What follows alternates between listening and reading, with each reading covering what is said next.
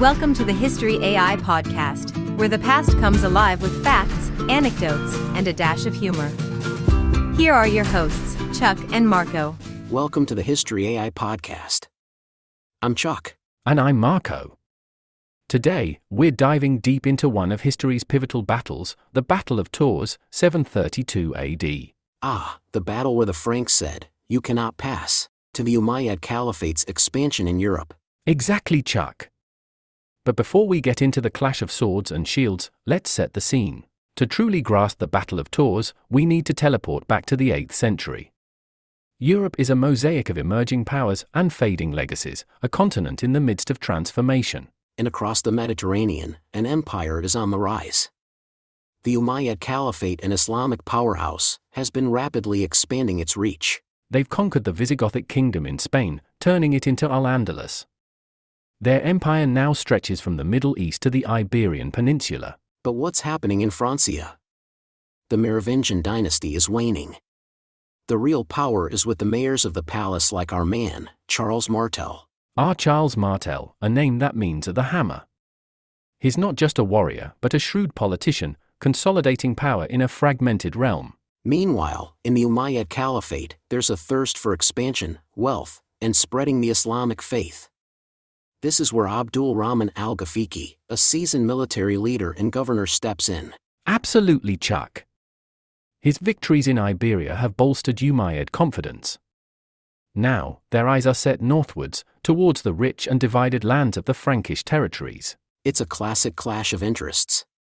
The Franks, under Martel, are determined to defend their lands and halt the Umayyad advance. And the Umayyads, driven by a mix of religious fervor, economic interest, and political ambition, are poised to push further into Europe. This is the world in 732 AD, a time of warriors, empires, and clashing civilizations. The stage is set for a confrontation that will echo through the ages. And that confrontation is the Battle of Tours. A battle that's not just about soldiers on a field, but about the fate and future of continents. The Battle of Tours was a clash that would determine the course of European history. Let's break it down, starting with the strategic moves leading up to the battle. It's the autumn of 732. Abdul Rahman al Ghafiqi has led his forces through the Pyrenees, raiding deep into Frankish territories. Charles Martel, aware of this threat, gathers his forces.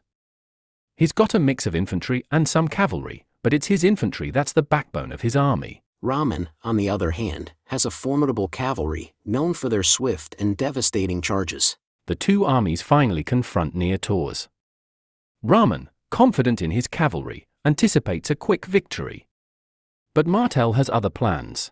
Martel positions his troops on a high, wooded terrain, a defensive masterstroke. His men form a tight phalanx, shields up, spears ready. The first day is mostly a standoff.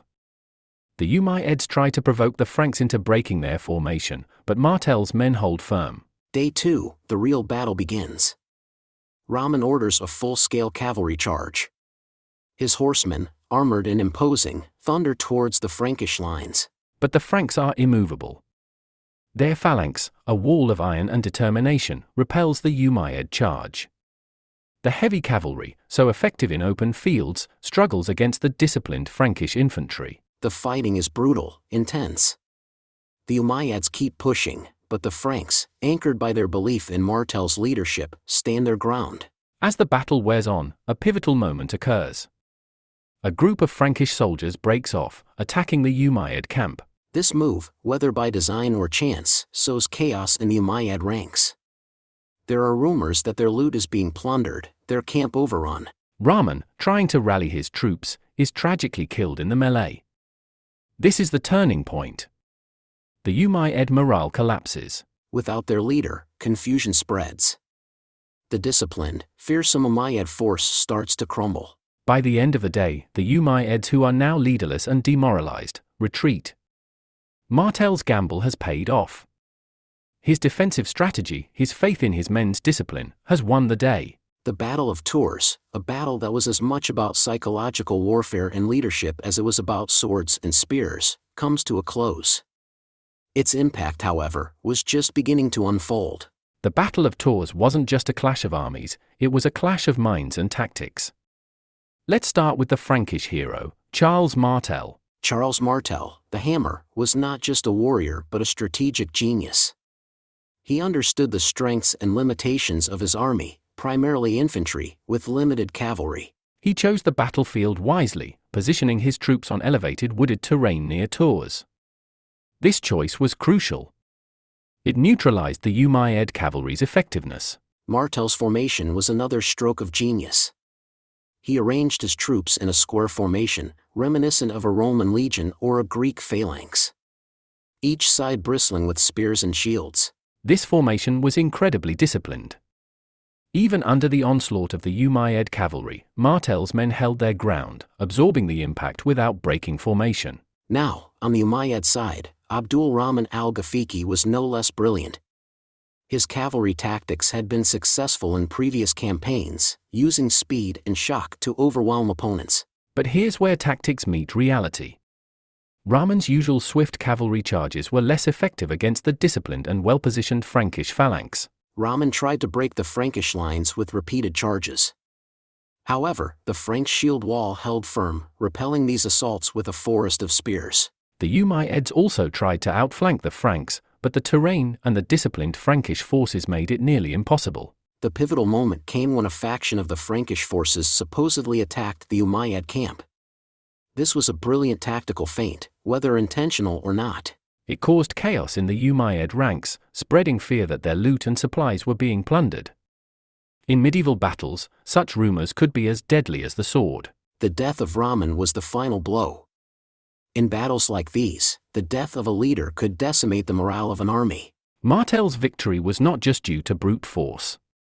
It was a triumph of terrain use, disciplined formation, psychological warfare, and the ability to adapt to the flow of battle. And on the other side, despite Rahman's proven tactics and experienced cavalry, the unique challenges of the Battle of Tours proved insurmountable. This battle is a classic study in how leadership, strategy, and adaptability can decisively influence the outcome of warfare. The aftermath of the Battle of Tours was far reaching, altering the course of European history. Indeed. The immediate impact was the halting of the Umayyad advance into Frankish territories. Charles Martel's victory had effectively stopped the northward expansion of the caliphate. This victory wasn't just a military triumph. It had profound political implications. Charles Martel emerged as a hero, consolidating his power in the Frankish kingdom. And this consolidation of power laid the groundwork for the rise of the Carolingian Empire under Martel's grandson, Charlemagne. The foundations of modern Europe were being laid. But let's not forget the broader, longer term impact. The Battle of Tours is often considered a pivotal moment in the Christian Muslim divide in Europe. Right, Marco. And this brings us to one of the most significant ripple effects the beginning of the Reconquista in the Iberian Peninsula. The Reconquista, a series of campaigns by Christian states to reclaim territory taken by Muslims, was inspired and fueled by the victory at Tours. The Umayyad defeat in Tours was a psychological blow. It showed that the seemingly unstoppable expansion of the caliphate could be, and was, halted.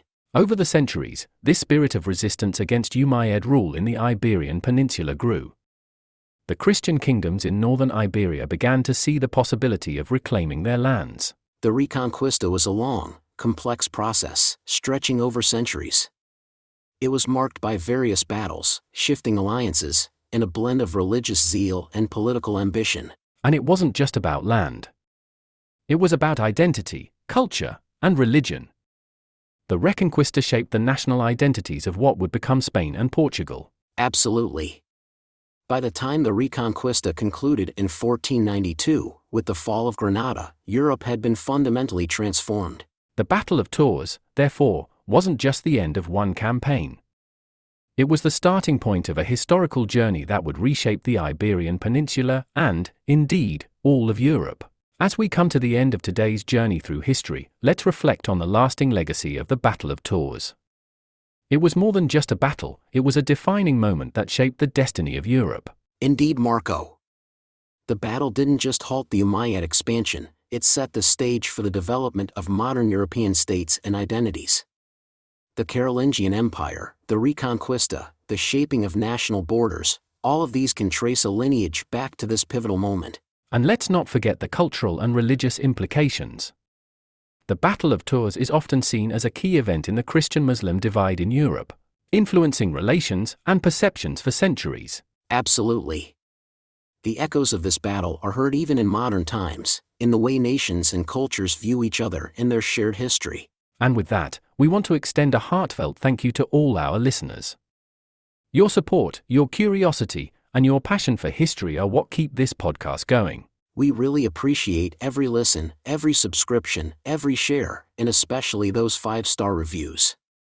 They help us reach more history enthusiasts like you and keep this podcast thriving. If you enjoyed our dive into the Battle of Tours and want to hear more such stories from the past, please rate us with five stars on your podcast platform. Your reviews make a huge difference. And remember, we're always eager to hear from you. Suggest topics, share your thoughts, and join our community on social media. We love engaging with fellow history buffs. So, until next time, keep exploring the depths of history. I'm Marco. And I'm Chuck. Thank you for joining us on the History AI podcast. Stay curious, and we'll see you in the next episode.